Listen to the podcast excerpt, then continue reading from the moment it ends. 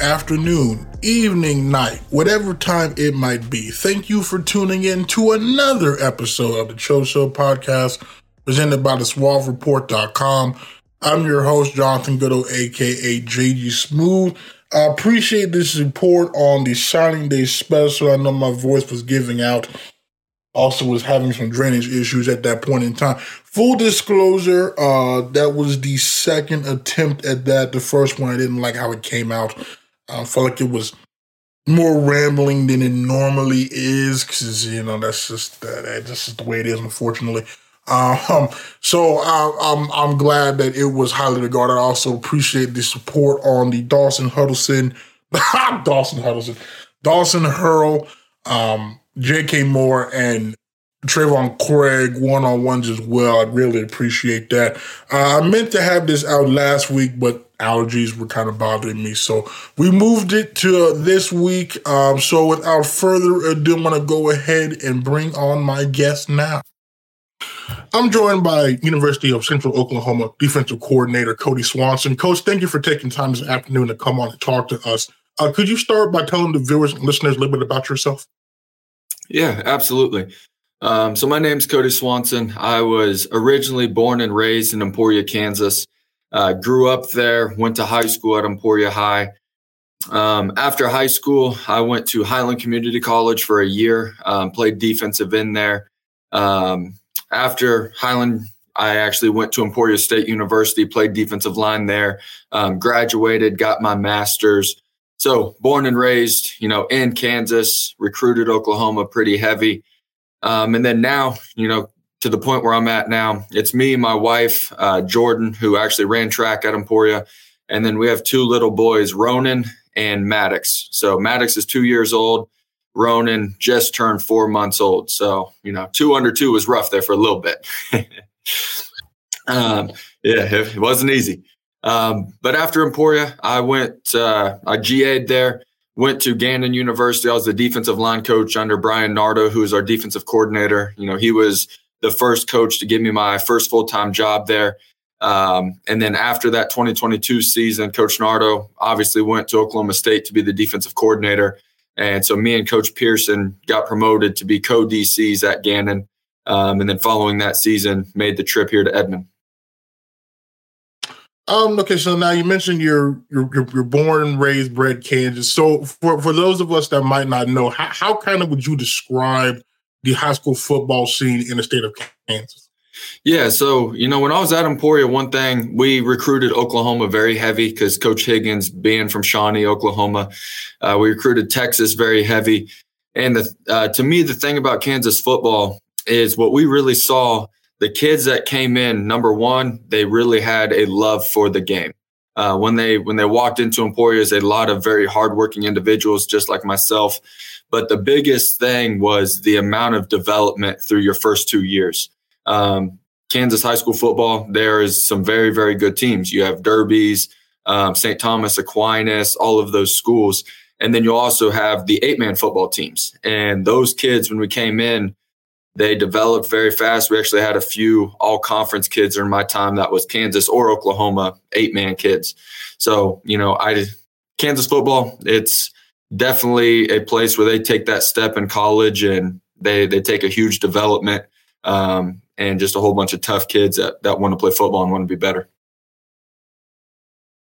Um, now you mentioned you you played high school football. I it took some digging. I found your high school highlights. Now I let me.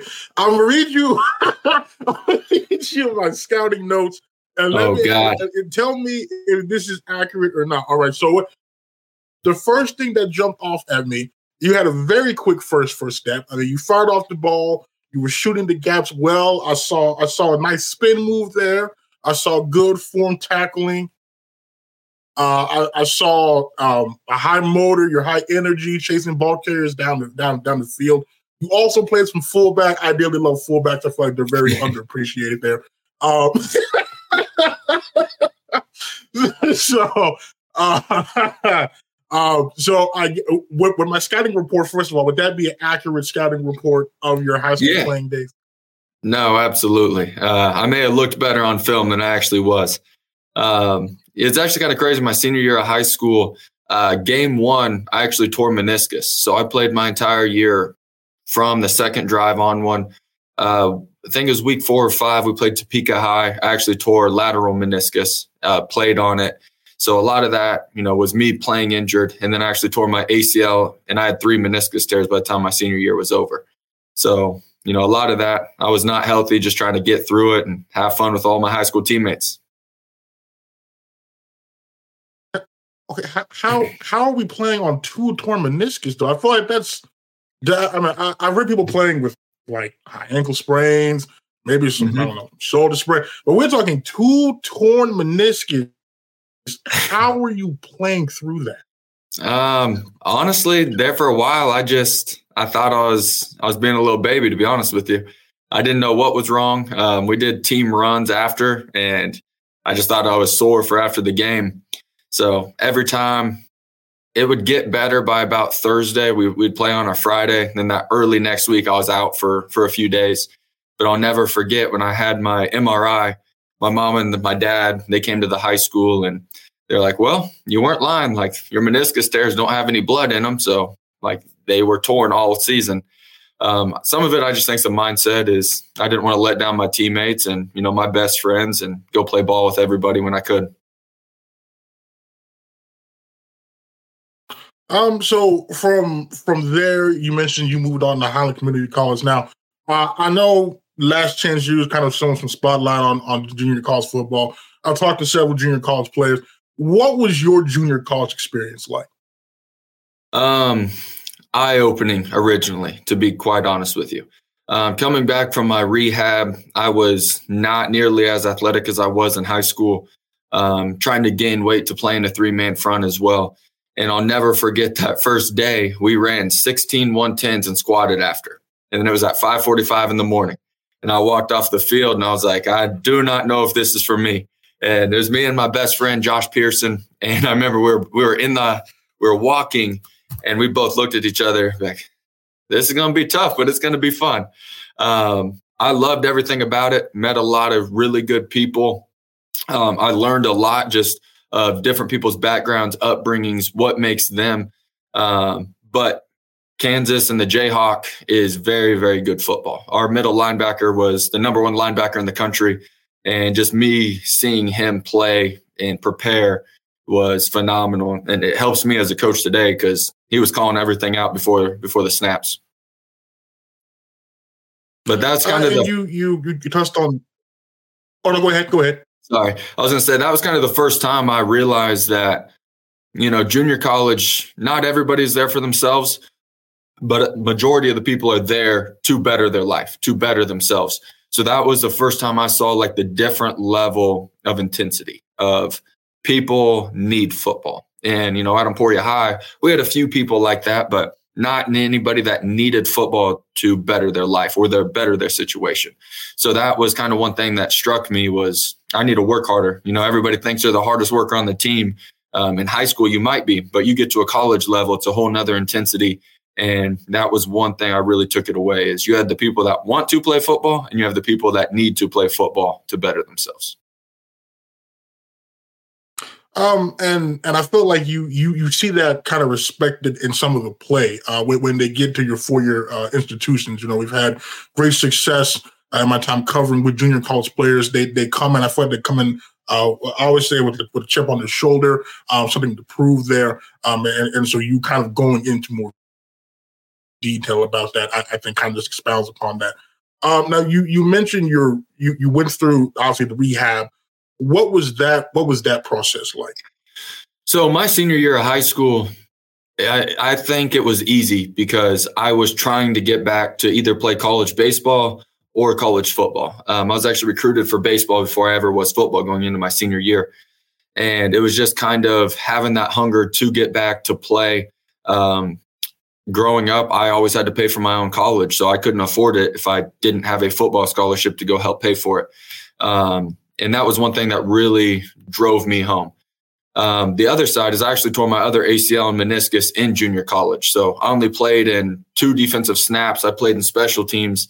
And after my second injury was the hardest rehab. Um, lost a lot of motivation. Uh, pushing myself to come back at the six month mark from four tears was tough. And then instantly that getting taken away was very hard on me mentally. Um, my wife was there, obviously, and she she really helped me and mentally see where that end goal is. Um, and it's kind of one thing that gets me into like why do I coach is trying to help people out. And at that time, I had some junior college teammates that was there for me. Like I said, my best friend Josh Pearson from Emporia played with me, and so he helped me get through it um, and kind of find that end of the tunnel. But you know, injuries are a part of college football. And I think it's all about your culture as a team of how fast is somebody going to come back? How hard is somebody going to push? Or is somebody going to fight through an ankle sprain? That type of situation.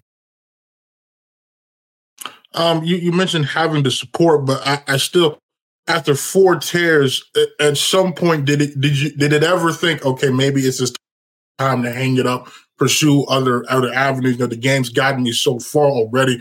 Um, did that did that ever cross your mind? Mm-hmm. And if it did, how, how did you kind of uh, over overcome that? Yeah. So after I tore my second ACL in 2015, um, I actually quit playing for two years. Um, I went to Emporia High School. Uh, I was a high school D line coach, ran the freshman defense for two years. Um, really helped me as a coach. You know, you see coaching freshmen to seniors in high school are completely different. And just honestly see how can you layer things to make somebody better. And i'll never forget i was sitting at an emporia state game with my wife in the stands. Uh, they were playing washburn which is obviously emporia's biggest rival. And i looked at my wife and i was like i think i can still play. And she looked at she looked at me just kind of shook her head. And then that day i was like i'm going back to play. And i was I think 189 pounds at that point because I was losing all the weight from rehab and, and playing. And I walked into Coach Nardo's office, asked to walk on, and you know that's kind of where I got back to my playing career. Is I walked on for that spring and got put on scholarship the following year and finished playing out. But you know the injuries did take the game away from me for a little bit, but ultimately at the end of the day, it made me find my love for it again. And I'll never forget sitting in those stands. And that kind of brings me to who I am today is a lot of people have to have something taken away from you in order for you to find the true love. So being here for the kids, being there, but honestly telling them my story, a lot of the kids are like, all right, coach is in this for the right reason. We're going to go play some ball. So when you when you finally when you walked on that that was your first time playing in a few years what I mean, what what kind of were the challenges of uh, starting to play again uh, after taking that that that that time off? Um, first of all, is just getting your body back ready for the consistent pounding it's going to take. Um, the main thing is Coach Higgins has a very good culture there at Emporia State. So me going into it, it, it wasn't me coming in as a walk on for say for the culture. It was me coming in there to compete and try to go earn a spot.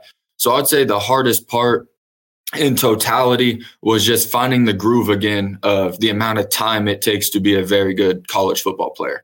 Um, the easy part was I had more love for the game than I ever had. So going to workouts, going to run, going to do seven on seven, all of that stuff to me was fun. It was no longer the part of I have to go to practice. Every day was I get to go to practice or I get to go watch film. I get to go be around Coach Laporto. Um, and that to me was the biggest positives from the injury was just the switch in mindset. Uh, I know you you you appeared in, in three games in 2018. Just talk about the the what was the what was, was the emotion um, when you when you finally played in that in that in that first game.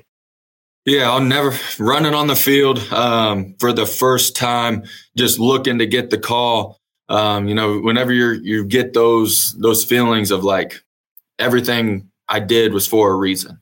Um, I'll never forget. I didn't play very much my first year, like you said in 2018, in three games.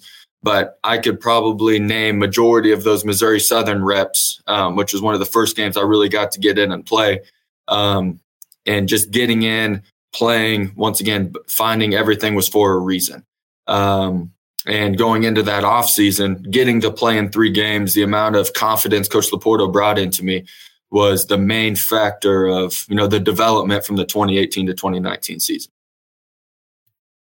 Uh, and then your, your your your final year, you played in all eleven games. Uh, you had seventeen tackles, three TFLs, uh, one, one sack. How how I guess what what does it what does it mean to know that through all the the injuries, the ups and downs, the time off, you were able to end your career on the field in a meaningful way? Yeah, it was it was everything. And me coming back to play, there was always layers. Like I loved football. I always wanted to play. Um, I also always wanted to coach after my freshman year of college. Um, so me getting the opportunity to go play, go learn under a few really good coaches started my career. And it was always something of why did I want to come back and play is I wanted to be a coach. Um, and then just at the end of that 2019 season, I was actually trying to get a medical um, from my junior college injuries. So I was training all the way up till early July. I think it was late January or late June, early July. And then the NCAA didn't give me an extension. So that 2019 season, I actually thought was going to be my junior year. So that was kind of different. It got got shut off a little early for me. Um, and it actually started my coaching career of going to be a graduate assistant at Emporia under Coach Laporta. Now, now that's interesting you mentioned that because we hear so much about um, applying for waivers and and you getting denied. What what kind of what what was that process like of of applying uh, for that medical hardship? Yeah, so the main thing for me was I hit my 10 semester limit um, right before COVID. So with us not having proper documentation of like why did I sit out for two years, that was kind of the main reason I didn't get it. But to start it, you had to have you know a physical therapist sign off and kind of talk about why did your rehab take so long. For my scenario, it was back to back ACL tears. Um, they didn't really want to push me too hard in the rehab and kind of have a long, drawn out process. Um, so a lot of that with the NCAA is just they want to make sure before they grant you that waiver that everything that you have done was for a reason that was outside of your control.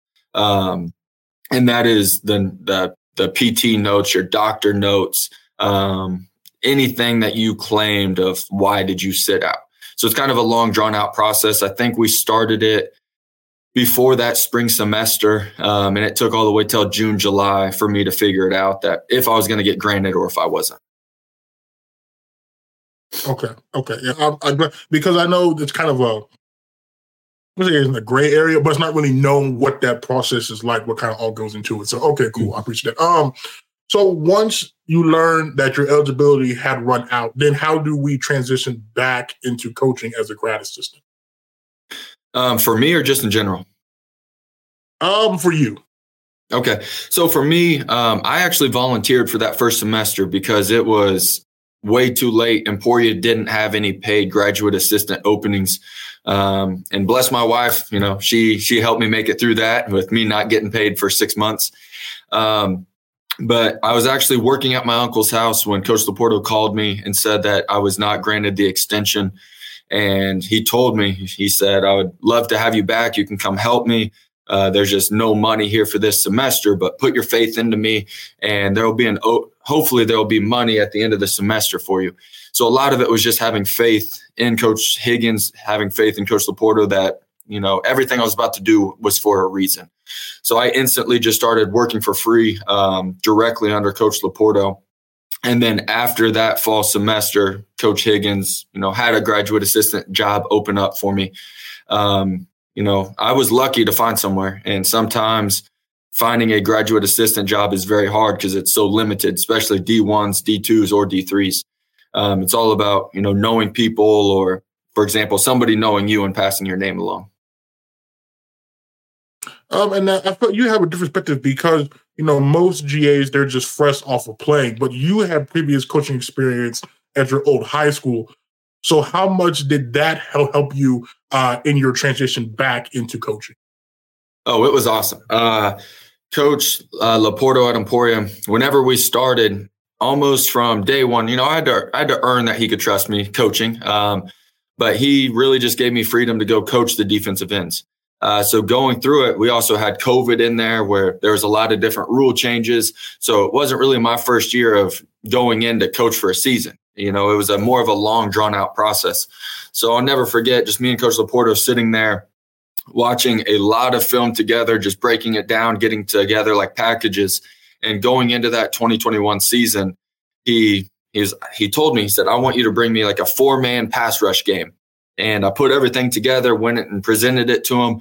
And then going into that season, Coach Laporto coached the defensive tackles, and then I would go and I would coach the defensive ends. And we would meet together on practice plans. But, you know, he really let me run my own position, which was huge for me, um, especially in recruiting too. Uh, he had a lot of my opinions and who did we want to bring in, and we'd watch film together.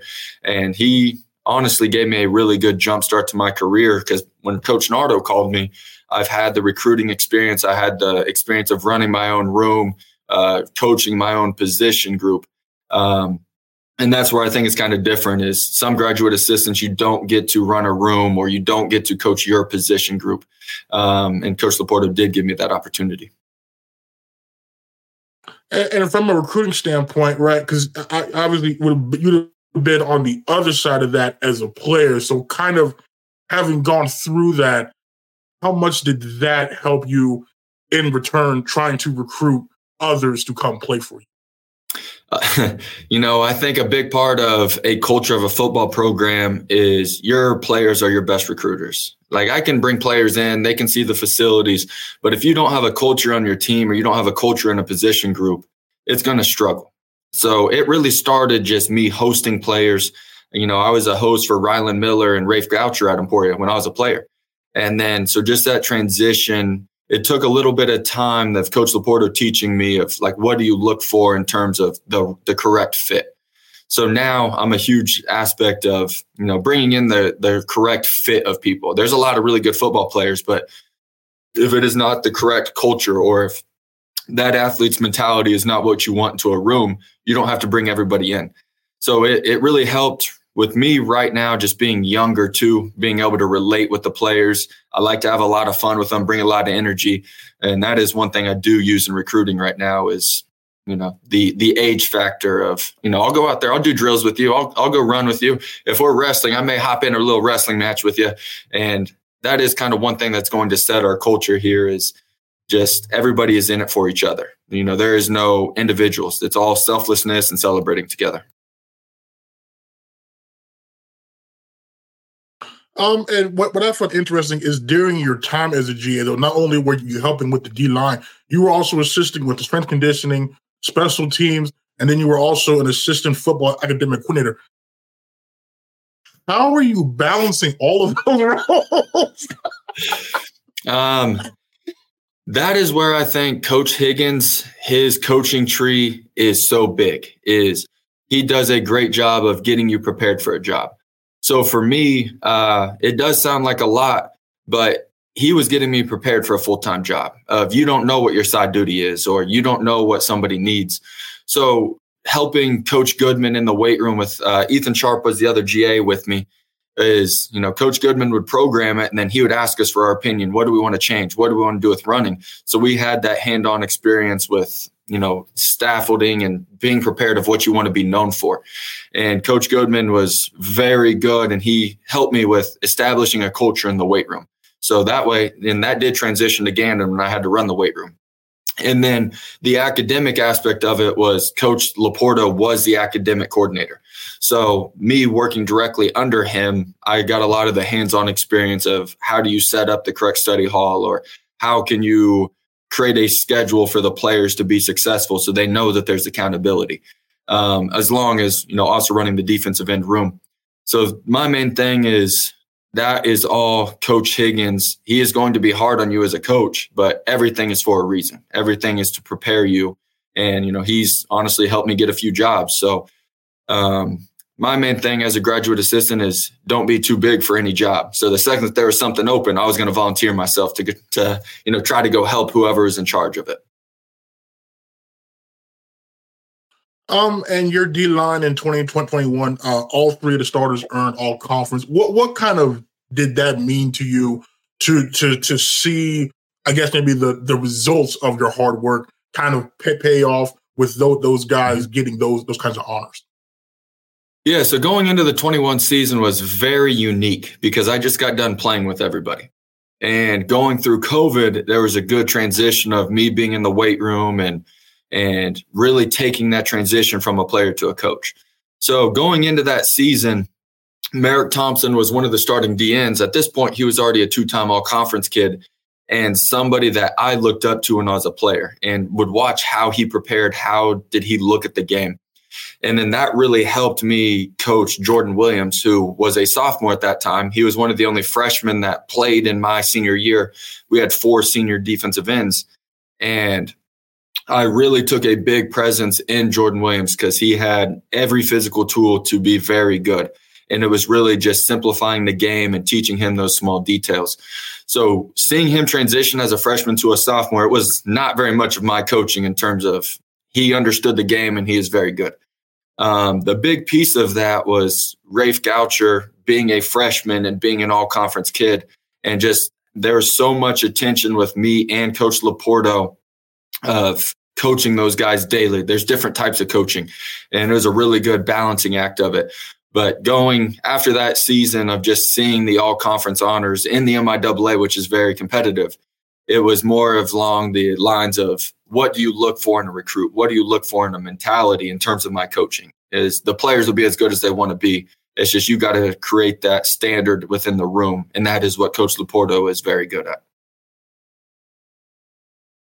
Um, and then after that season, Coach Nardo calls. You make the move from Emporia, Kansas, all the way to Pennsylvania. Talk about how that came about and what that process of pretty much moving from your home state where you pretty much have been your whole life across the country to Pennsylvania. Man, um, you know, during that time, I was applying for a lot of Division two jobs and honestly, some within the MIAA, and I never once got a call back. So at this point, I was getting kind of discouraged and, you know, talking to my wife of coaching is what I want to do. It is, it'll be what I do until I die, you know, Lord willing. But when Coach Nardo called, I, I was actually working out. And when he was like, I'm going to Gannon University, it's in Erie, Pennsylvania. I looked it up and it said 17 hours away. And I was like, whew, coach, that's that's a long ways. Um, at that point, we had a two week old, which was, you know, Maddox was two weeks old. And talking to Coach Nardo, it was he made a, a, a statement that has stuck through me, and it's something I really live my life by. Was he was like, Swanee, just put your trust into me that I'm bringing you to a good position. And I remember sitting there and I was like, playing under Coach Nardo, he never lied to me. He always was being truthful, 100% upfront with me. And I went home, talked to my wife, and I said, we just need to put our faith into Coach Nardo. Is if this is a situation he's telling us about. And shortly after that, I think I was hired late January, right before signing day. Um, and then me, my wife, three dogs, and a two week old were heading to Pennsylvania. Um, and you know, it was good for us. I, I love Emporia and I love the Midwest, which is a huge reason of me coming back. But it was good for my wife and I to get out and just grow, um, see a different side of you know the U.S. But honestly, just grow together as a family was the most beneficial.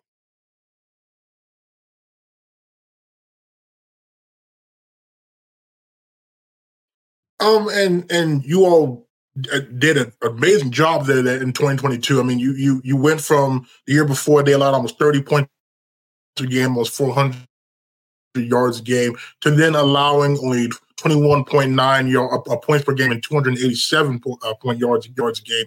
How were you all able to to make that big of a jump uh, in your in your first year there? Some of it a lot of it is Coach Nardo and his scheme. But to me, a lot of your success is not schematics, it is all culture. And going into there, the players needed a coach to believe in them.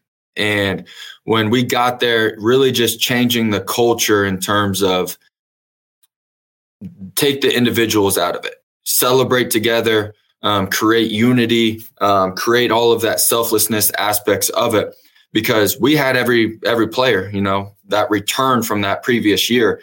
They just needed the confidence within themselves to really take that next step. To be quite honest with you, um, and some of that is just getting buy-in.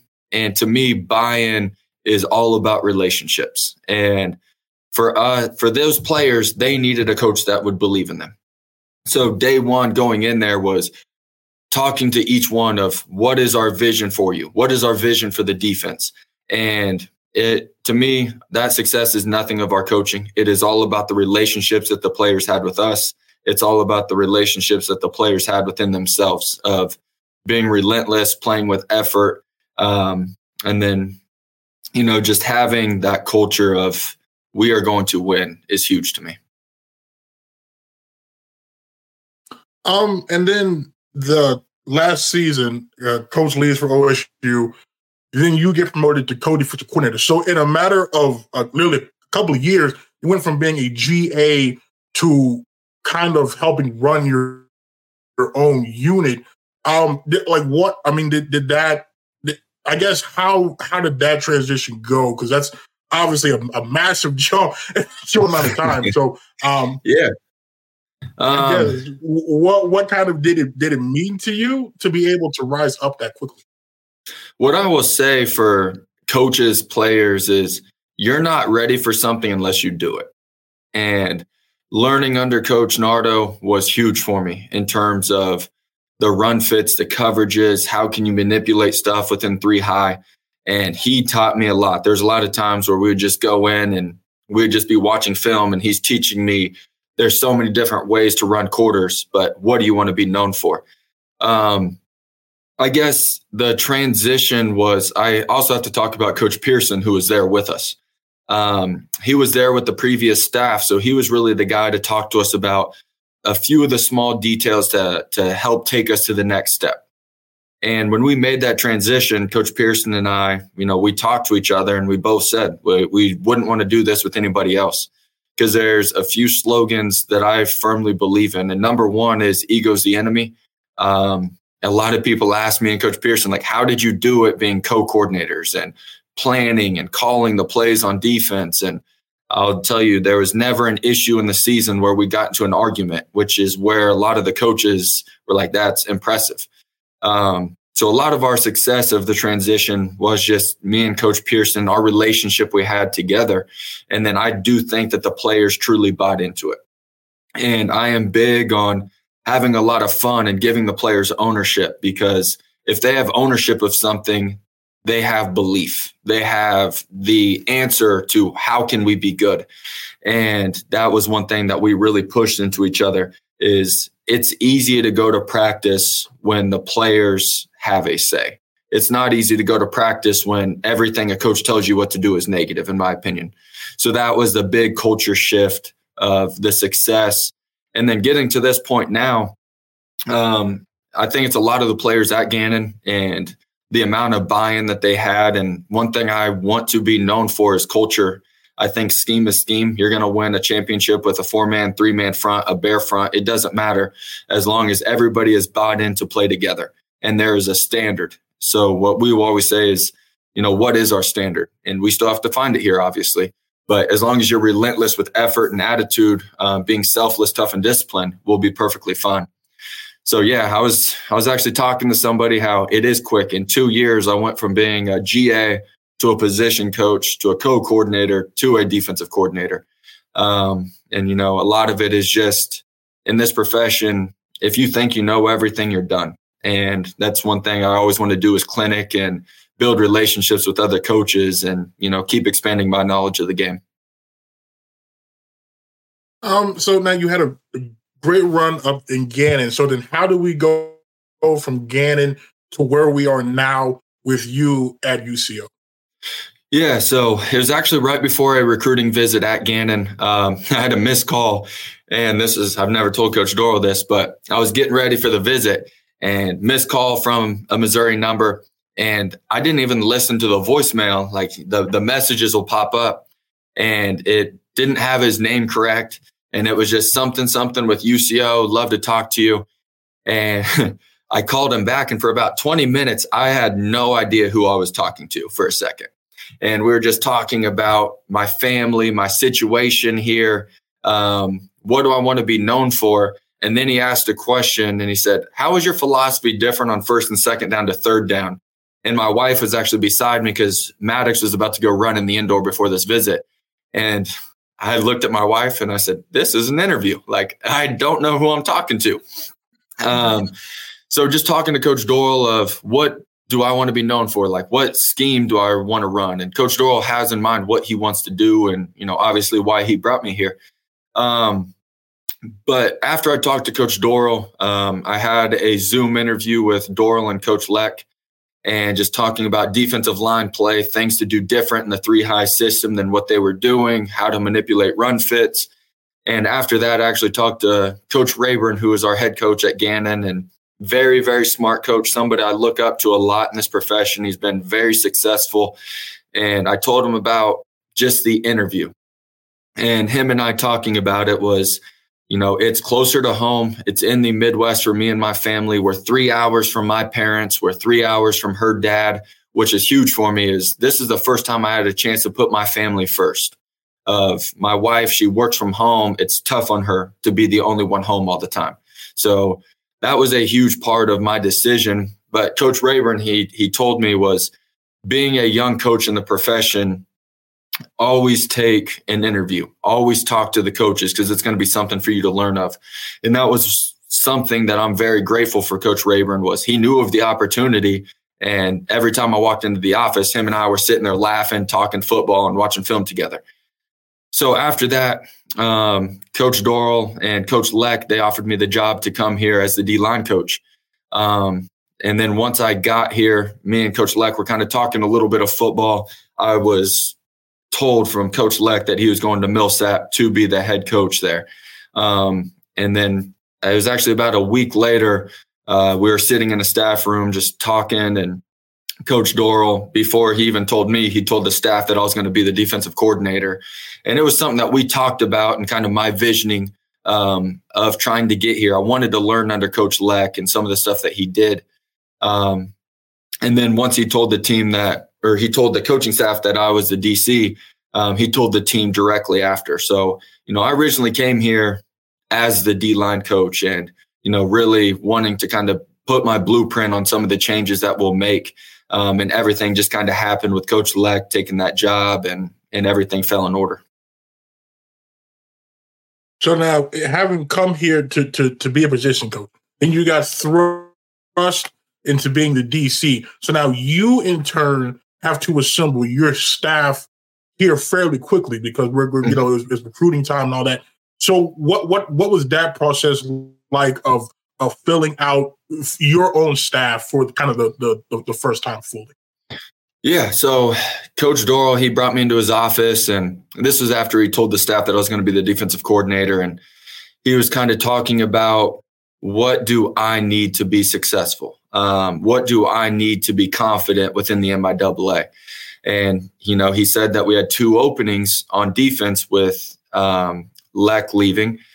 And he was, he kind of mentioned of, you know, you could bring in a D line coach. We have Coach Harwell here to be a linebackers coach. He knows the three high with Leck. It'll be a good chance to, for us to mix our ideas. And I told him, I said, Coach, I, I want to bring in two DBs coaches.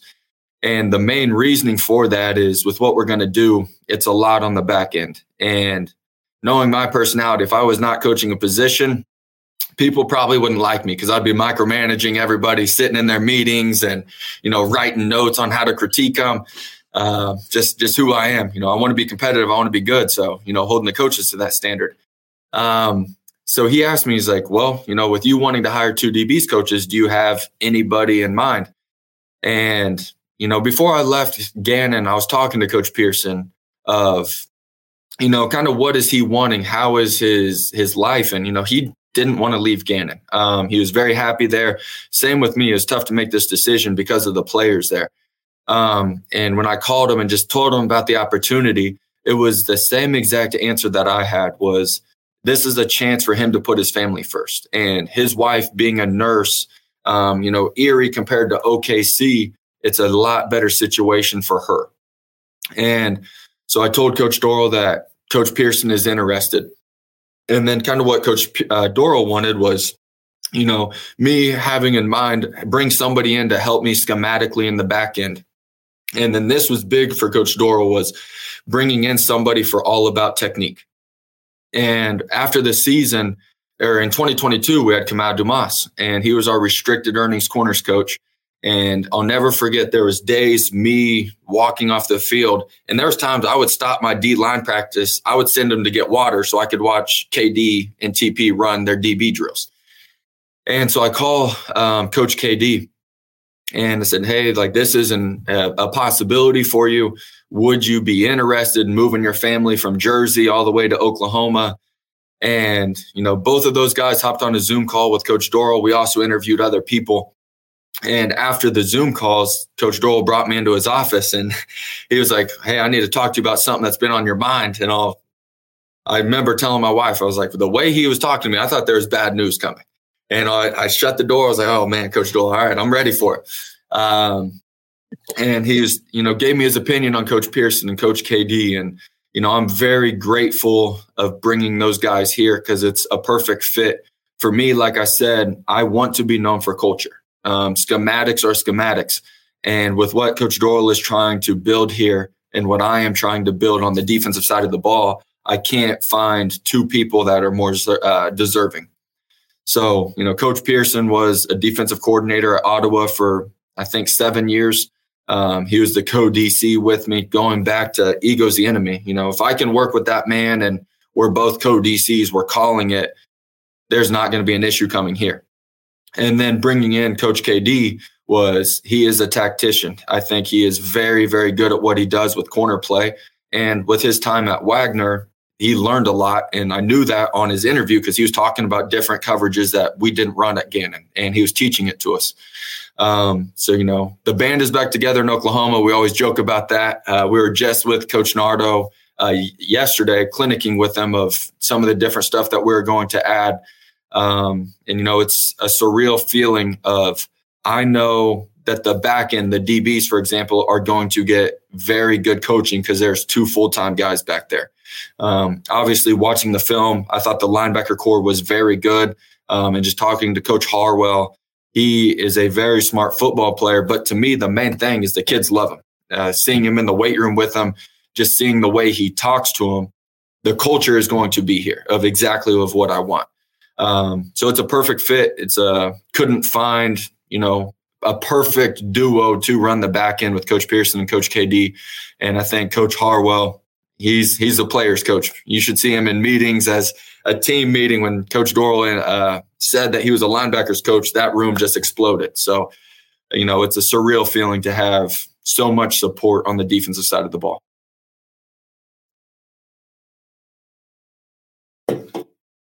And and and having Coach Nardo essentially just down the road in Stillwater, how kind of big of a plus is that for you to have someone that you respect uh, personally, uh, professionally, kind of to maybe bounce some things off? Like how how how big is having him so close by for you?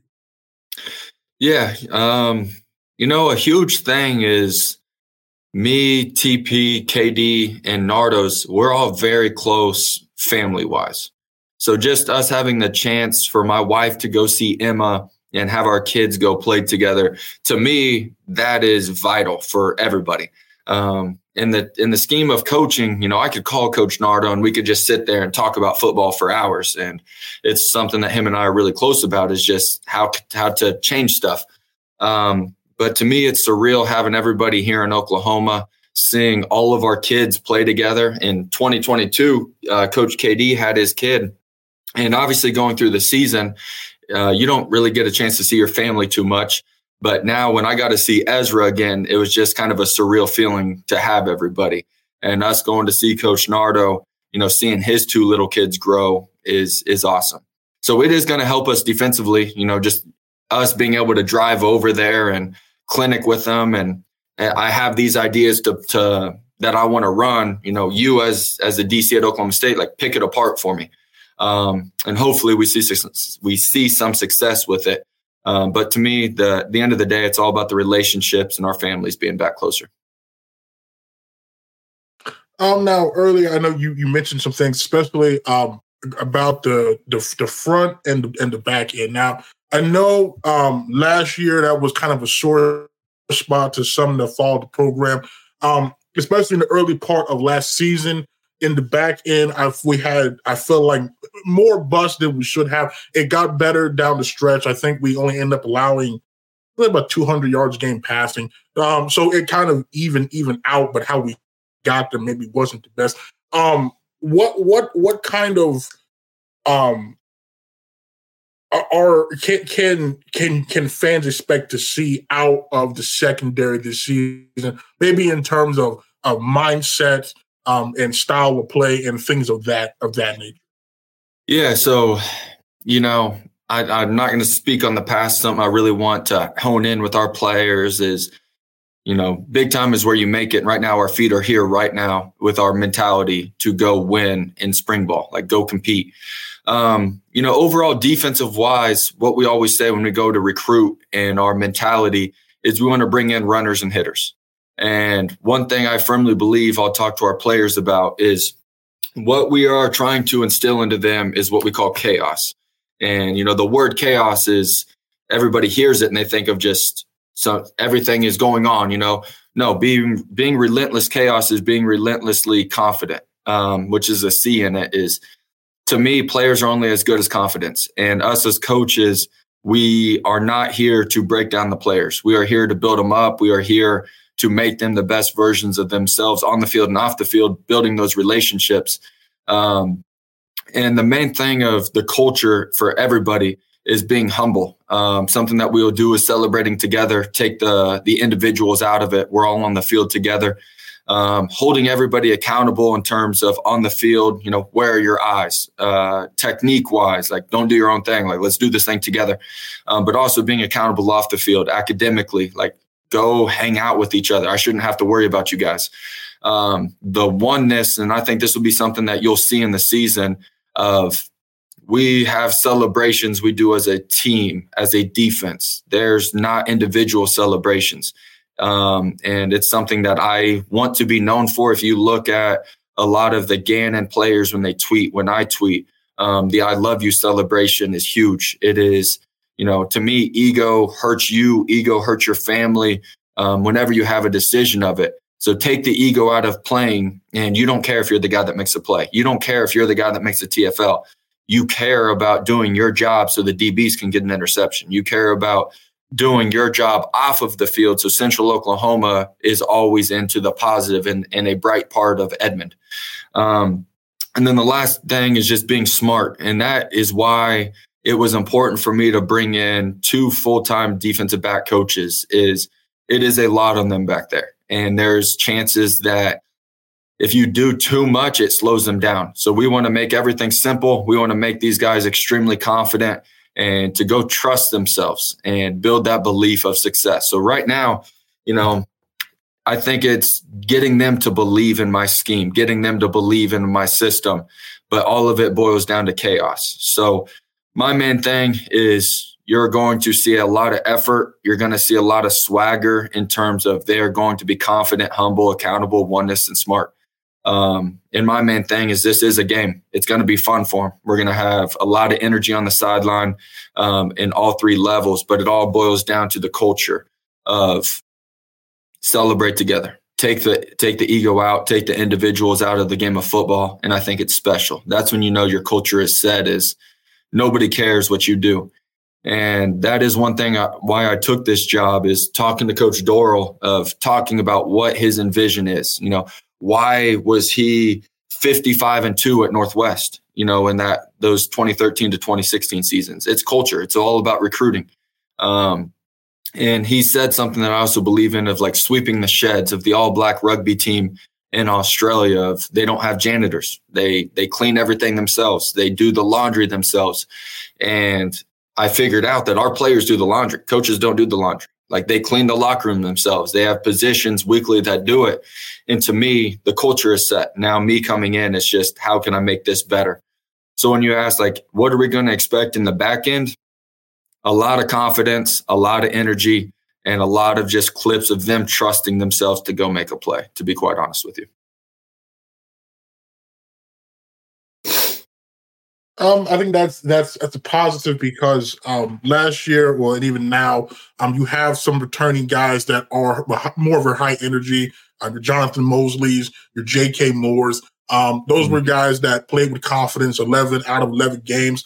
Um, Mosley, in my opinion, maybe was the most improved last year. Uh, he took a tremendous step forward in coverage. He had, I think, the vast majority of our picks. Um, J.K. had two big, big picks as well. Um, so uh, I think that there is talent in that room. I think I was told Dylan Buckheit is still back. He missed last season. He's one of the better safeties in, in the conference. Um, Kobe Stevens is a really versatile player too. So I think that kind of was a thing last year. Is is is maybe we're, we're maybe we're more talented than what we were um, showing. So I know that kind of was was a concern. Um, you also mentioned earlier the, the run defense, and I know that was a, a big concern for us. Um, this past season, we ended up switching to a four man front. It got better. But I, I know the thought is stick to the three man front. Obviously, again, and you, you all had really solid run defenses out of the three man front. We did two back in 2022. So how can um, I guess you you bring that stout run defense out of a three man front back to Edmond? You know, me just being here for a short amount of time, you going back to the energy with JMO, JK, that is impressive. Um, and it is Coach Dorrel in terms of we do weight room grades, and he does not believe in leading by example. Um, and I always told kids like I'd lead by example, guys. And when he said that in a staff meeting, I was sitting there, and then I watched in a weight room.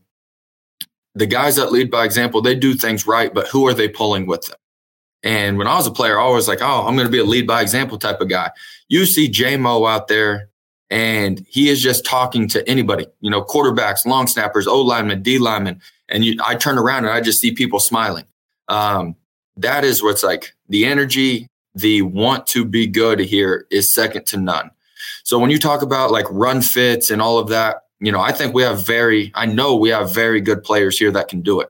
Um, for me, what I think is makes us different than a lot of three man odd front teams is I always start in the run fits in terms of like what can we do in the coverage. And to this point, I think that is what separates us is we have eight different run fits of how to adjust, how to multiply, how to run different cover threes and and change up the box. How can we run match cover three and be stout in the run? Um, it's important to be able to change who your mic is, who your boxer is, who your splitter is based upon every alignment rule that you have. Um, so going into the season, it's all it's going to be a lot on the guys to learn of you know where do you fit, why do you do things with gap scheme, but at the end of the day, it all goes back to the belief. So when you talk about run scheme, I think effort and energy make up for a lack of scheme. Like there's going to be a few schemes where we're short, but if you play with effort, you're going to go make up. And us charting loafs, us charting missed assignments, all of that stuff, I hope is fixed in the spring. And me seeing the energy that Coach Dorrel has brought into the everyday of the weight room with the guys and Coach Harwell, we will bring that to the defense and we'll be perfectly fine. Um, so my main thing with being a three man front and stopping the run, I think I don't think you can be stagnant, especially in this conference of you know being in an odd front. I think it's important for you to be multiple and having the players for you to change up um, the point keys and doing all that stuff on the defensive side of the ball. Um, and and you have to I mean, there's there's there's four there's four guys really stuck out to me last year. Two being uh, two seniors, Hunter Largent and Zane Adams. Uh, those are two very big, athletic, um, physical, high energy guys there. Um, Hunter and Zane had a monster game against Pitt State in the season finale. Uh, uh probably top five performance out of a out of a D lineman in my time covering. Um, you also, I know there's Wesley Hudson. He came on really strong um, as a true freshman. I think there's Johnny Wilson. He did. I feel like he did a very good job affecting the play without maybe getting to the quarterback, playing the passing lanes. Um, I think you have Zachary Stillwell, very high motor. Um, I, I, feel like there's there's talent in that in that room, um, along with the um, the guys that, that you that you signed, I didn't want to touch on that because that is a very violent, physical, high energy group of defensive linemen that you signed. Um, and it, it makes sense going through this interview now of what you're looking for because it seemed to me really that whole defensive class uh, in general, but that front seven, a lot of the characteristics you're looking for you're getting in that uh, class. Kind of talk about what what excites you most um, about that defensive class that you and your staff signed. Um, you know, I got to give Coach Leck a lot of praise of when I took this job, he was doing a lot of recruiting. You know, every D lineman, every linebacker, every DB. Um, our GAs are phenomenal. You know, Coach Dudley, Coach Neal. I was most impressed when I got here, and Coach Dudley knew everything about every D lineman that was on that board. And, you know, I don't think we could have put the class together without those three guys. And then you add Coach Harwell, who, you know, he got here, he finalized that linebacker class very quickly. And he also knew every small detail about every one of the linebackers. So, in terms of what excites me the most is all competition, is people know that we brought in depth. And one thing I know why we can be successful here is hearing the players talk. They're excited about a big class. They aren't like coaches bringing in people to take my spot. And I think that's one thing that makes us different is if we bring in a transfer, I don't have JK mad that we brought in a corner transfer. JK is happy because we all have support and we can all rotate and we can play really fast. Um, so to me, that's the main thing of you know bringing in the number of we did. Everybody fits the culture that we are trying to push of runners and hitters. Um, you know, Brogan Hardy, for example, he's wrestling in the state championship here at 6:30. Um, that is a very tough individual. Um, so whenever we go into looking at it, is what other athletes or what sports do they do? The state of Oklahoma in wrestling is very good. Um, so to me, if they're a wrestler, especially D line wise, they know how to work with body control. They know how to work with levers. They know positioning, and it's a mentality. They're going to compete. They're going to be relentless. Um, the other side of it is, I do think we brought in uh, people and the the depth of the positions that we needed you know, D line wise, we have a very good group, but we're very limited number wise right now. So us bringing in a defensive line room is it's going to help us as a team and spe- uh, in uh, scout teams, but also it's going to help us go compete in fall camp because people know that everybody wants to play. Um, defensive back wise, you know, bringing in the transfers that uh, the staff has brought in is going to be huge with competition. And I'm telling you right now, the the transfers that we brought in I have not seen a faster group buy into the culture. And that is, you know, all of, of Coach Dorrel, but also in the recruiting process of the kids that are here want to help change our mentality and they are bought in. They're front runners already. They're leading the weight room. Um, they're not just sitting in the back. So right now, the culture that we have going into spring ball, I think is vital. And then this high school class coming in, if we can keep the same energy, the same confidence and belief after spring ball, I think the sky is the limit in terms of what we can do defensively. Um, now you you, you mentioned Brogan. Now that brings me back to because you touched on Coach Harrell. I'm a big Coach Harrell guy, dating back to uh, 2022. Um, I, I, did. I think by far, I felt like last time I'm on this, we felt like that was the the best unit on the team. Um, it, we felt like it was already deep. It got deeper.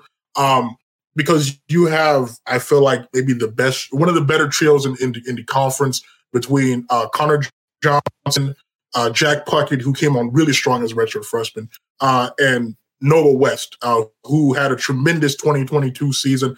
Um, it, it, it kind of dipped last year, we figured, because we did lose two really good pass rushers to graduation. Um, but like, what, what, what about that unit? I guess most excites you or most stands out to you.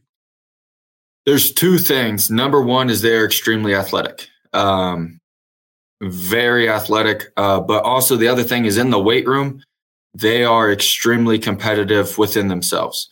Um, you know, with Jack, watching him, he is a very physical guy. He trusts himself coming from a great high school program. He knows football just talking to him. You know, I recruited Jack as well when I was at Emporia. Um, I remember talking to his family. I remember doing Jack's photo shoot. And when I actually uh, got hired here and Coach Dorrel told the team, Jack was the first person to come down and talk to me. Um, and actually, Stillwell was too. So for that linebacker group, I am very excited for the depth that we have in terms of injuries going through spring ball, fall, is we have a depth and a talent in the room to be able to rotate and put people in the best position to be successful. Um, the most important thing is their mentality is They want to compete. They are going to be very physical. Um, and a lot of that is Coach Harwell and what he's going to bring into. Like what you said in 2022, I haven't watched that film, but watching a few games in 2023 is Connor Johnson is very athletic. You know, he is a guy that can play C gap and go chase down the bubble. Um, I think there's multiple guys in the room that are waiting for their time in spring ball to go compete and you know have a coach to believe in them to push themselves to go be a starter. you mentioned 2020, 22. Uh, yeah, Carter Johnson had a breakout season there. Um, it, he was making plays. I mean, uh, uh, making sacks, making TFLs, interceptions, fumble, fumble recoveries.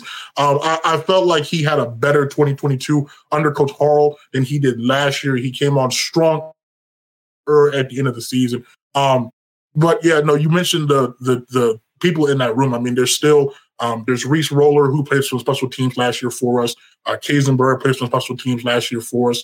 There's um, what is it? Uh, Ethan Macklin. Uh, I was very high on him out of Morris in, in terms of his his coverage ability, and then obviously the class that you signed with Brogan and Cannon, and uh, just a just a group there. I felt like was just screamed football players. I felt like kind of the vibe I got was these are football players. You know, you you kind of feel like if you've been around the game, you kind of know. Um, you can kind of tell. And I feel like that's kind of what we were lacking. And I feel like that's what we've got a lot of. So with all that, then I guess what what kind of um, are your goals here that you hope to accomplish during the upcoming spring practices? Um, number one is identifying what are we really good at as a defense. You know, with us running the schematics that we do, it's very easy to put too much in and it's very hard on linebackers and dbs um, and i want them to be confident. I want them to play fast. Um, so i think we'll know very early probably practice eight or nine of spring ball of what do we want to be known for. We know the structure. We know the base coverages but the small details that we can change to make our guys play really fast. Um, so that's probably my number one goal.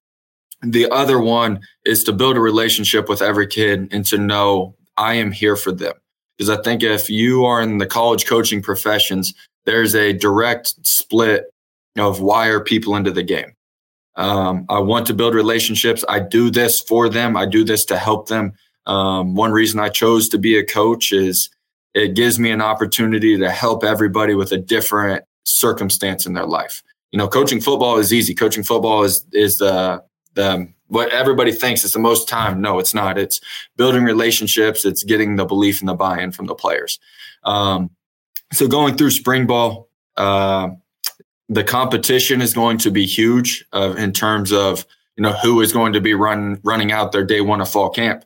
But at the end of the day, it's getting the guys to buy in um, and having the trust of what we do schematically will work.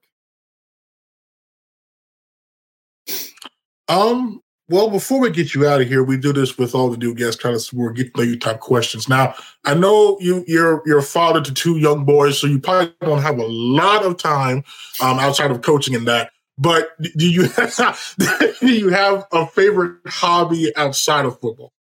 Um, like you said, like I love to spend time with my boys and my wife. Um, Maddox, when I get home, I feel like it's WWE for two hours until he goes to bed. Uh, but outside of football, you know, being from Emporia, I love to play disc golf. Um, being up in the north, it was tough. There wasn't as many courses. It was obviously colder. Um, so, kind of my hobbies. I am actually a big video game guy. Me and actually quite a few guys on the staff will play a lot of video games. Um, it's kind of one thing that I'll do to de stress. But lifting, disc golf, video games, playing out or hanging out with my family is the bulk of my time. Um, not very good at basketball, but we have a big players on coaches basketball game coming up. So we, we can't lose as coaches to the players before spring ball. We're, we're way too competitive. Well, well, well, I, well, as a scouting tip, now uh, Dawson Hurl informed me. Now he's a decent shooter, so oh, uh, might want to yeah can contain him. There, he he said he kind of modeled his game after Klay Thompson. Do with that mm-hmm. as you will. Um, but that that's just something I gleaned from the last interview. So I just ended out there. So yeah. Um you know who I'm afraid so that, so, Yeah, everybody's talking about Zane oh, no, Adams, and I don't think I am big enough to go body for body with Zane right now. I'll, I'll try my best. There ain't going to be a free layup, but uh, seeing him in the weight room and the way he moves, there may have to be some fouls. I'm going to make him shoot from the free throw line, not the block. Yeah, my when I first my so my first introduction to Zane was watching his high school film at high school. I think he was 250 at that at that at mm-hmm. that time. And the first clip was him at running back breaking like a 60 yard run. And I said, okay, this is a different cat. So yeah, I wouldn't advise getting in his way. I wouldn't be trying to draw charges if it was me personally. Uh, maybe you kind of come up from from behind, hit him when he's shooting. hey. Coach Dorrel may not like it, but I may try to take him out of the game. I, I got to win.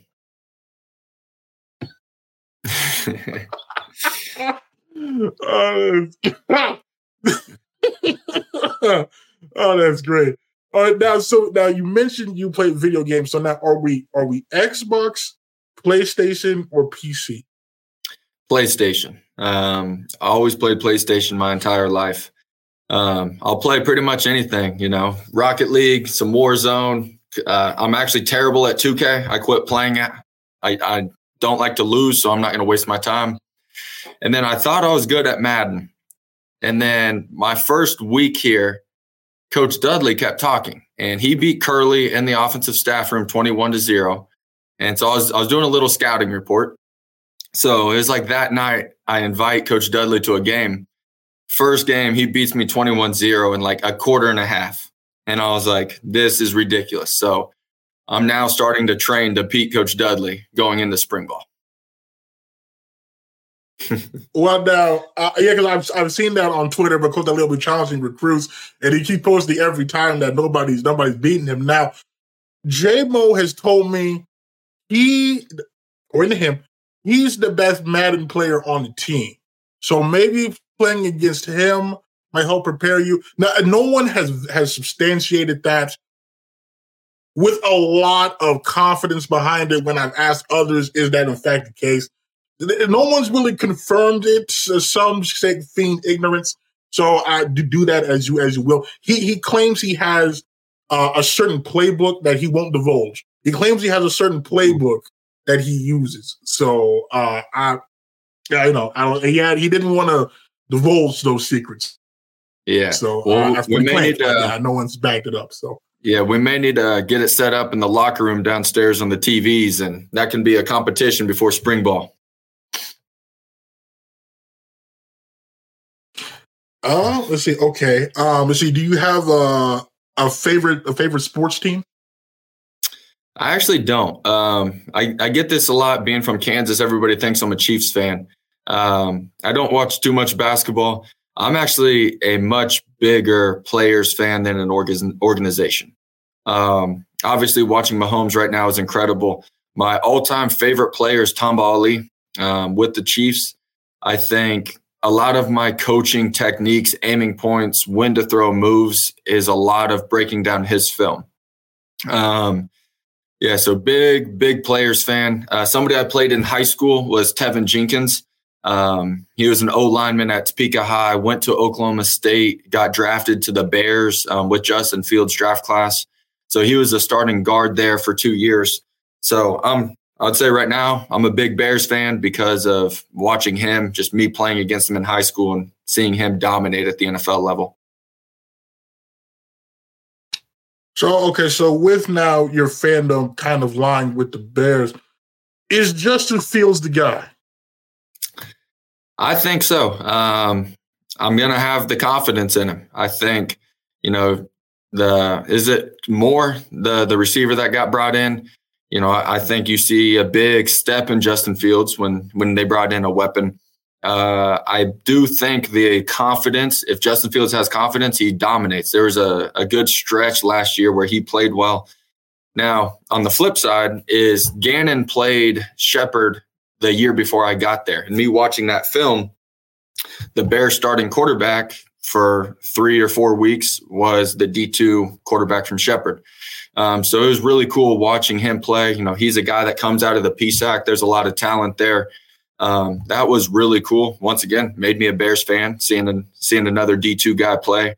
Like I love watching the Packers play because they have D2 safeties that start for them.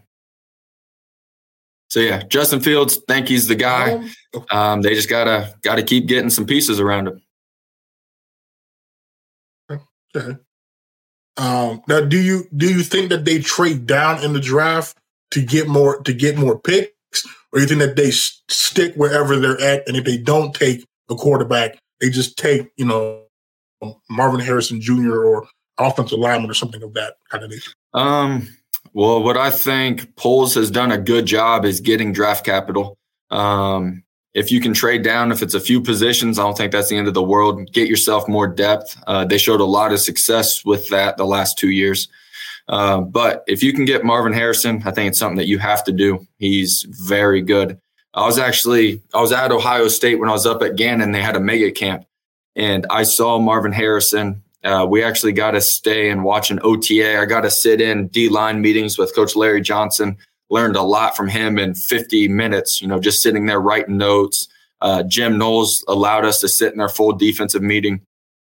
But I'll tell you, when I saw Marvin Harrison Jr., he did not lose a single sprint in any of their warm ups, special teams drill work.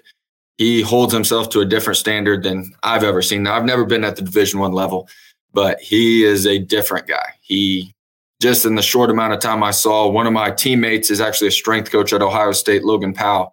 And he just said the attention to detail that Marvin Harrison has.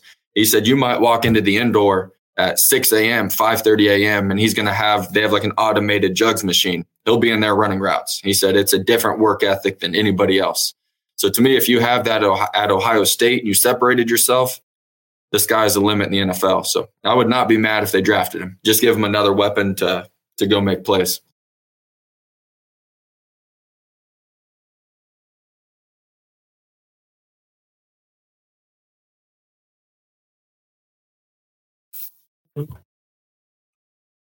Um, let's see. Okay, your uh, your favorite your favorite food. Ooh, I'm a big food guy. If people know me, I always say I'm a fat kid at heart. I I love food way too much. Um, I would say Italian food. Just you can get pizza in there. I'm a big pasta guy. Um, you know, being in Emporia had really good Mexican food. So there for a while, I would have said Mexican food. But uh, just being in Erie, bigger city than Emporia, it's about hundred thousand people. And then coming to Edmond, there's way too much Italian food for me. So me and my wife, we're trying to hold it to one day a week. We're going to order food in for the family. Now, now, now, uh, I know we mentioned JK earlier. Now, JK informed me he can make some mean pasta. So, uh, I, he, he, he didn't really divulge that until he kind of mentioned it. But so, you know, you can never ask him, hey, I, mm-hmm. pasta. I know when I talked to Coach Doyle a few years ago, he touched on he has this great uh, recipe for chicken wings. So uh, okay. there's there's there's that as well. Um, yeah. So yeah, there, there, there are some some cooks on the on the on the team. What I've been what I've been told. Well, it sounds like JK can do everything. Is is what I'm hearing. So I'm gonna have to see it when I believe it.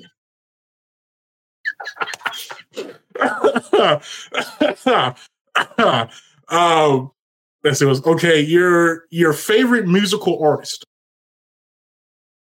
Uh, favorite musical what? Um, artist. Um, I'm actually a big rap guy, so I like old school rap. But right now, just if I had to go work out or go do something, it's going to be Young Boy. So being in the weight room with the guys right now, they listen to a lot of NBA Young Boy. Um, but you know, I really listen to everything. Uh, I'm not a big country fan, but it has to be like faster paced country. I I can listen to it. So I wouldn't say I have like a, a too big of like this is the guy I listen to every day. Now I, am not gonna lie. I I did support it in the response of NBA Young. At like 90% of the guys I talk to, it's either NBA Young Boy the baby Lil Baby, and I'm like, there's got to be more than those three rappers out in the game now. That you know, I, I don't, I haven't listened to the, a lot of popular rap anymore. I'm more of a stick to my 20, uh, 2010, 2016 stuff. I've been more into the uh, Houston rap as of as of late, but I just know there has to be more than just NBA YoungBoy. Now, what they keep telling me is NBA YoungBoy does a good job of getting you hyped. Now, would, would that be an accurate statement? That would. That would. Okay. That would. Absolutely. He'll be the first guy. If I go in the weight room and I'm in a max, I'm going to listen to him. Okay. Okay. um, I think now that now now I know you mentioned you do this in the country. I know Hunter, big country guy. I think when he came on, he, he had this great breakdown of like the difference between new country, old country, red dirt. It was a beautiful breakdown. So I, if you ever want country music, I think him, Andrew Corney, I've been told is also really big in the country music. So I think those would be uh, two of your uh, two of your, your guys there. And then I also was told if you want weird music, Lemuel Gordon is more of your guy. Uh, I've been told that's not who you want on the aux cord. What I've been mm-hmm. told, they said he's the worst on the aux cord. So uh, I just so um, I'm just putting that out there. So I, I don't know if that's still a thing. I know a few years ago, um, someone told me someone put on some R&B Drake for a morning workout, which I don't understand why that was thing. Um, so yeah, I, I, I just I know I know the music taste in locker room can kind of vary. So it it uh, yeah. Well, I'll tell you what. Whenever they go work out, my office is directly above the locker room. Uh, you can tell who was on the aux that day. That's for sure. So hear the music clear as day. I can already tell you before I go down there the the energy. If it's if it's country, it's going to be a little bit slower energy in the weight room to start. If I hear some young boy, I look outside and I already see some guys sprinting out there. So you know, to each their own in their music taste. oh, that's great. Let's see. Um, now, now I had to ask because the background picture that, that we have here. Now I know you can't really see it. Now I, I know that some coaches might wear a chain. You know that might have might have you know a chain on, maybe two at the most. But I gotta say, when I looked at that picture more closely yesterday, I'm like, this man has to have on between three and six chains. So I have to now, like, I, what, what we, I mean, do you have to to to flex that uh, hard when you coach it again, right? Because they feel like your defense is already deflecting hard, getting stops, you're getting set. I mean, and then they look on the opposing sideline, and the man responsible for it is all decked out here and like 50 chains. Like I have to ask, like, what I mean, what is that just do you just naturally roll like that when you coach? Like they just know when they see the multiple chains, that's Coach Swanson coming. Like what I mean, what, I, am just curious here. So go that's actually a photo from the 2022 season. Um, we were actually, I believe, playing Edinboro. For some reason, I remember that. Um, so our, our starting running back, uh, Melvin Blanks, who was an All American, uh, if you see in the photo, it has like a number two, and then the other chain was his. So for some reason, uh, I always called myself the swag coordinator because I was the equipment guy and always joke around with the players. Um, he actually gave me both of his chains right before the game would start. Um, it was just kind of like a tradition. And then after the second game, our All American guard, uh, Montana Neater, he gave me his chain. So at that point in the season, it was just, you know, the standard of after warmups, they'd come over, give them to me, and I'll try to rock out, look the best I can. So I do not own those. I, I was thinking. I own one of them. I to put this flavor in there. yeah, my, my brother bought me one, so we'll see if we carry that tradition on. It looks good though.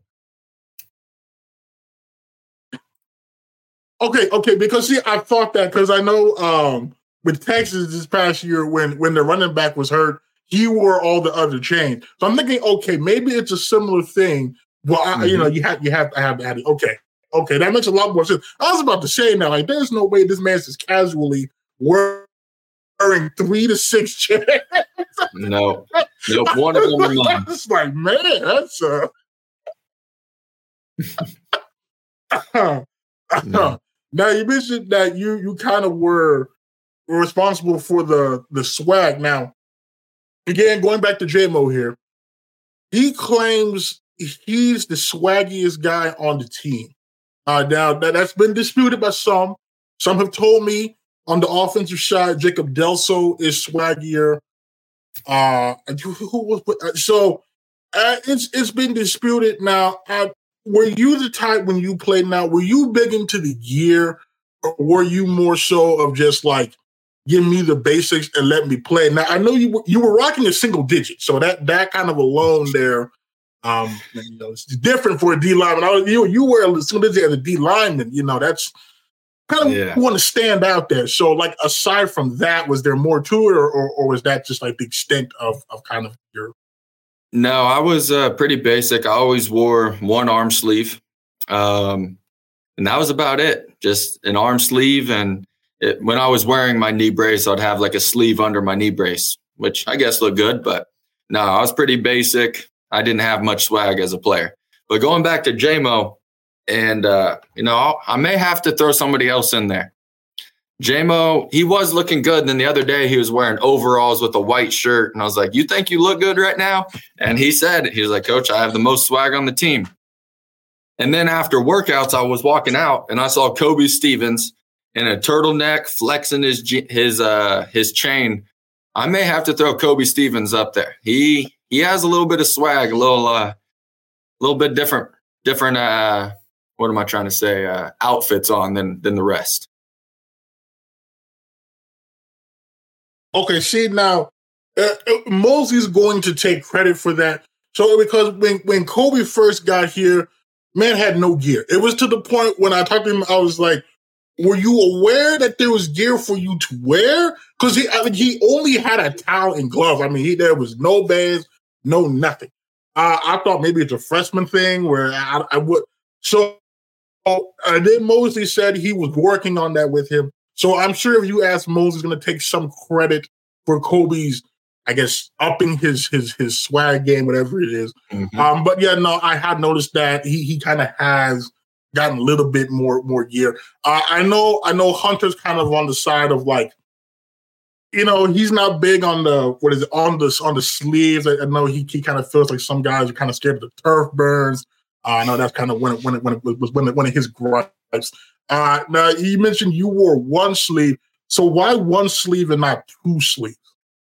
Um, actually, so there was a point in the year where we would like match up defensive ends on tackles, kind of depending on your skill set.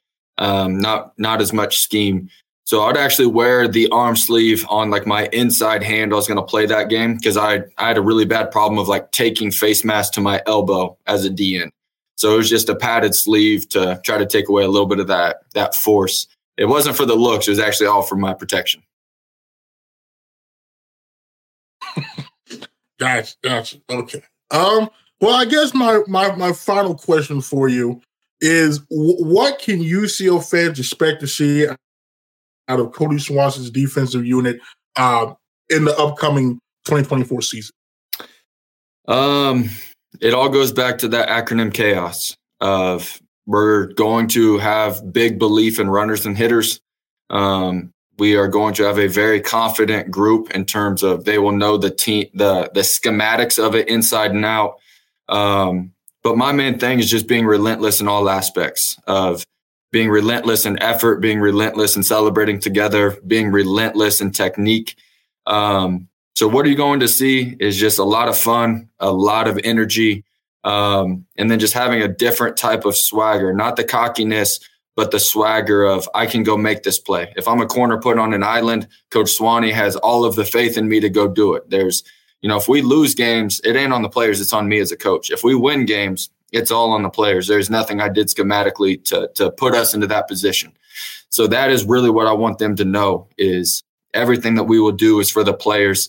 So when you watch the game film, what you're going to see, you know, people trusting themselves. When do I take a shot? When do I need to get to a short stride? Um, but at the end of the day, when you see I love you celebration, that is that's the culture. That is the oneness that we will have as a unit is we're going to play for each other. We ain't we're not playing for ourselves. It's it's playing for the team. Um, well, Coach, I appreciate you taking time this afternoon to come on and talk to us. Um, we're really looking looking forward to uh, to, to seeing what you guys do this spring. I hope to get to um, at a minimum the uh, spring game, if not a practice or two. But uh, I'm wishing you the best of luck in the in the spring. Um, anytime you want to come back on, more than happy to have you. Yeah, I appreciate it. Thank you so much. And I take a lot of enjoyment of watching your your show. And I think it's very important at this level to send out, you know, the content at the division two level. And I think University of Central Oklahoma is a special place and what Coach Dorrel does is special. So, you know, whatever I can do to help you and whatever we can do as a football program to help you, just let me know and we'll do our best to, you know, push everything forward. Oh, great, coach! I, I really do. I really do appreciate that. I always felt um, from the first time I covered the game back in 2017 and realized the high level um, of, of, of football, um, and realized that okay, there was maybe not many people know about it. Really, I think you see the two, and I think people kind of discount it already. Um, when, when, in actuality, it's really good high level football. Um, you mentioned before, there's guys on Sunday that come from the D2 level. Um, so I, I've just tried to do my best to educate and get more eyes on it because there are talented players um, at, at, at this at this level that deserve coverage too. Um, and and and so that's kind of been my my mindset throughout this whole thing. So I, I really do appreciate um, the the kind the kind the kind words there, and, and you watching the content. It, it really does oh, a lot. Absolutely, my uh, my parents are actually up here this weekend, and the first thing my dad said was that he listened to your show of our recruiting class. And then I feel like my dad was quizzing me on every kid.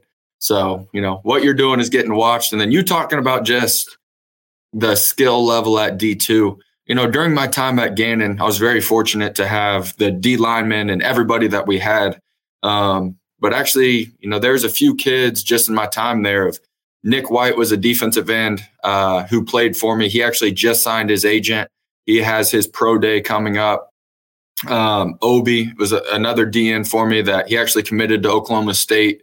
Um, you know, hopefully he's a guy that'll make it to the next level. We had Chris Farnsworth who played in the All Star game, but then you transition to coming here, and you know, I think the main difference is the O linemen are a lot bigger in this conference. To be honest with you, a lot more athletic.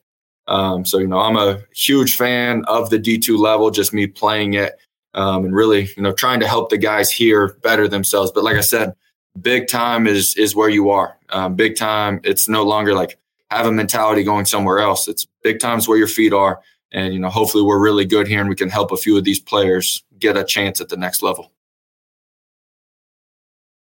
Yeah, no, I agree. The MIAA, I, I mean, it, to me, it's it's it's I feel like it it probably rivals what you see on the D1 level. Um, it, it, like you said, the there's big physical athletic guys. Um, you've, you've got you've got burners. I know there's a guy from Washburn. I think won a Grey Cup up there in Canada uh, this this this past year. You know, you've got you got you had the Nathan Shepherd spend time in the league. Um, I think there was a guy from Northwest Missouri a few years ago. Uh, there's mm-hmm. Zach Davidson. So no, there's very good, very good talent. I mean, even for our standpoint, um, we had a receiver not too long ago was with the Chiefs. Uh, he played in Canada. He's now playing for the Tulsa Oilers of the okay. Indoor Football League. Uh, we have Rob Fuentes playing in the Indoor Football League now. Um, there's Trayvon Craig playing over in Japan. We've got Draquan Brown playing in the Indoor Football League. Um, so no, I mean there's a there's a lot of talent, and you know with the UFL now, Canada and and indoor football, I think there's a lot of opportunities for those guys um, to to still continue to play the game at a high level, maybe open up some more eyes that hey, there's more talent outside of your your D ones. That um, you know they, there are guys at every level that's that's really good players. So mm-hmm. um, so yeah, so no, I, I'm I'm very happy to to be covering the way I cover because to me, I, I, feel like I'm I, I don't know I I feel like I'm uncovering something or on something that not everybody knows about, and so to me, it's like hey, I I mean you can you, you know um you know I, I will I will I will always pound the table for um, Division two athletes because I, I, mean, oh, they're, yeah. they're really good. So, um, no. so I, I, I, I, apologize for the fact that that you got quizzed over your signing class. I, I mean, no, it's uh you know, it my parents, my family we've always been very involved in athletics. And my dad might be my hardest critic in recruiting. And there'll be a point where he was like, Cody, you need you need to go sign a D tackle. And he's like on me harder than Coach Rayburn was. I'm like, I, I know I need to. Like, I'm trying. Um, so then coming here, he was always calling me, asking me about the the D line signing class. And then when Coach Leck left, like, you know, Antoine Gilbreth from Decatur, like he was calling me. He's like, I saw you offered him. And then it got to the point where he was sending me transfers. I'm like, I know, Dad. I've talked to him. So, you know, I think that's a little bit different. Is when when your dad is uh, on you harder than the head coach, sometimes you you better produce and bring some players in. oh, that's good. that is that is great. Mm-hmm. Uh, so it's like a, so it's always like it's never ending for you, pretty much. So like even if you leave the office, there's still. yeah, and then on the flip side is oh, my wife is very involved in recruiting too. So she, whenever I get done talking to a kid, she can probably give my exact recruiting pitch to every kid. So if I just like handed her the phone, she could take off. But you know, she knows where the kid's hometown is, what their families do um, I'm very fortunate to have a family that supports me and you know my obsession with football and trying to take us to that next level. Good, yeah, that's good. I mean, I, I know because I know they make a lot of things people don't realize is the families of a coach also kind of have to sacrifice just so much time and effort goes into coaching from the recruiting to the to the film to the meeting to the practices um, so that they also sacrifice a lot. So it's it's good you have that that support system there to understand and in some cases keep hounding you to um you know to to, to continue being the best coach possible. But mm-hmm. but but no, I, I do I please tell your father I appreciate him uh watching that that sign day special. I it, it uh I don't know, my voice was giving out like halfway through it, but uh I I I think it came out okay. I was kind of disappointed. So like I'm my own worst my own worst critic at times. I'm like, I, I recorded. That was the second recording. I recorded the first one and it was just like, no, that's not it. So then I re-recorded, and then halfway through, I'm like, okay, my voice is about to give out. This has to be it. So, uh, so it, it didn't come out exactly as I had wanted to, but uh, the reception to it has been has been good. So that's all I can really can really ask for. So, um, but no, I, I do appreciate the uh, the uh, support. So, um, absolutely go. Like I said, uh, any any other time you want to come back on, be more than happy to to bring you back on. Um, and like I said before, I'm I'm wishing you the the best of luck, uh, spring and and moving forward into the um off season and into the to the regular season. I appreciate it. Thank you so much for your time. No problem. Thank you, Coach.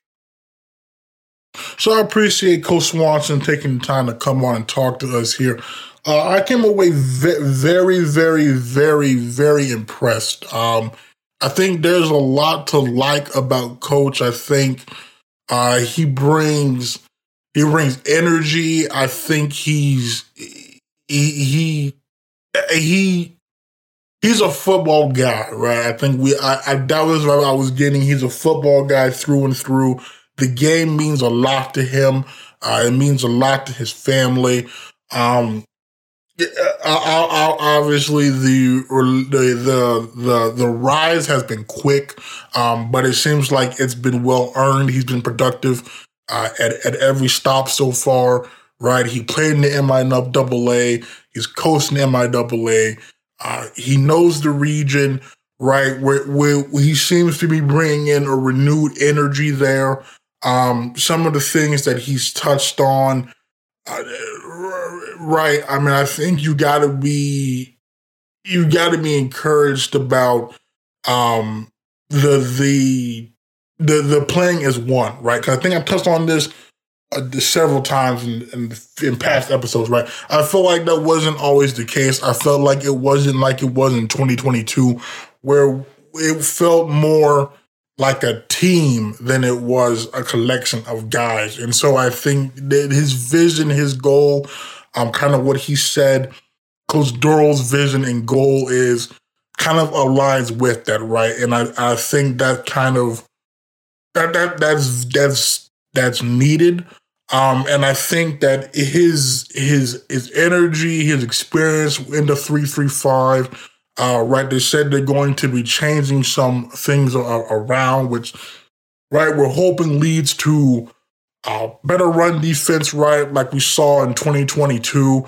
Um, I think having Coach Harrell back is, is big as well. We need to we need to try to get him on too. We're not able to bring him on that last time.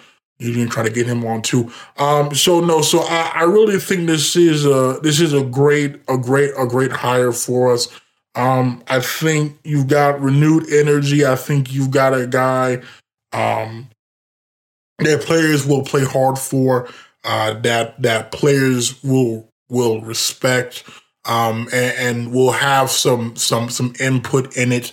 Uh, so I, I, I really like Coach. I, I, I really do. Um, I, I think he has a very bright future, and I, I, I think we should be in good hands defensively um, for the foreseeable future. Um, I think if you pair that with the the signing day that we've got, the early signing day, the national signing day, right?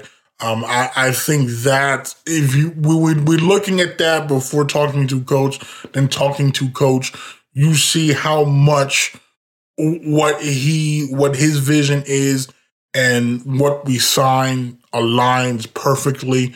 Um, I think should tell you we're headed in the right direction there. Um, so I'm really looking forward to seeing how this unit looks in the spring, uh, into fall, and into week one. Uh, now moving forward, what you can expect probably gonna be the only video this week. I got a family birthday coming up next weekend. I will reach out to. I gotta see actually when spring ball starts again. Uh, if we can squeeze in another one on one before spring ball, we will try. Well, actually. I gotta do a spring preview, don't I? Okay, we're gonna try to still squeeze squeeze in another one on one.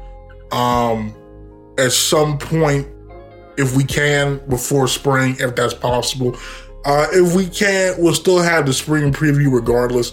Um, that should be up the week of spring ball. I gotta check. I have the schedule. I gotta check to see when that is. That will be up the uh, the the week the yeah like the week of. Not sure if I'm gonna make it a video or just over here on Spotify. I'm kind of debating about that. Um, not. I think in the past we just did it over on Spotify. Uh, we'll, we'll see how much time I have. We'll, we'll, we'll kind of see. But I need to make a, a, a, poll on that. I'll probably actually make a make a make a make a poll on that on Twitter slash X. Uh, you link uh, the all the information is below. Um, I'll probably post a poll there, see if people want a video or not. Uh, regardless, we'll have some kind of spring preview up, and then if we can squeeze in a one-on-one, uh, we will try to do so. I know there are three coaches for sure. I want to bring well, four. Well, I'm trying to bring on the other coaches that we haven't talked to yet. Um, throughout the course of the off season. Um, I know, I know for sure. I want to bring on um, the, the, the the two coaches that came with uh, Coach Swanson, who followed me on Twitter. I appreciate that. Also need to bring Coach Coach Harwell on. I said we are gonna do that back in 2022, and um, we were just never able to uh, uh, do that. Um, unfortunately, our schedules never aligned, and then he was at um, was Missouri S&T last year, I think it was. Uh, so we're gonna try to get that there because I definitely want Co- Coach Harrell on. He's a very good coach. I think he has a bright future in this in this in this in this profession. Then we also need to bring on uh, Coach Dudley as well. He's been a big supporter. Um, and then we know there's Coach Brooks now running back to still Coach Neal. So yeah, we we we we've got some coaches, um, and I, have been knowing that. I've been knowing that it's just uh, so close to spring. I'm trying to find the um, the time to to uh, do that there. But no, but just just know my goal is to get that done before the start of the season. So that that that will be done there. Um, and then we'll still have some one on ones. Um, once I get a spring roster, I need to read out to that. Well, once I get a spring roster, I'll have a better uh, opinion of, of, of who for sure I want to. I have an idea. Got to make sure guys are still are still there, but uh, that's kind of what you can expect moving forward. Um, so again, I appreciate all the support, um, especially on my post the other day for uh, D2 Day. Really appreciate all the kind words, all the messages. Um, it, it, it really, again, it just adds more fuel to keep doing what I'm doing. Um, Coach Swanson's kind words at the, at, at the very end there um, truly means a lot. So um, until that time, though, my name is Jonathan Goudeau, aka JG Smooth. I'll talk to you all later.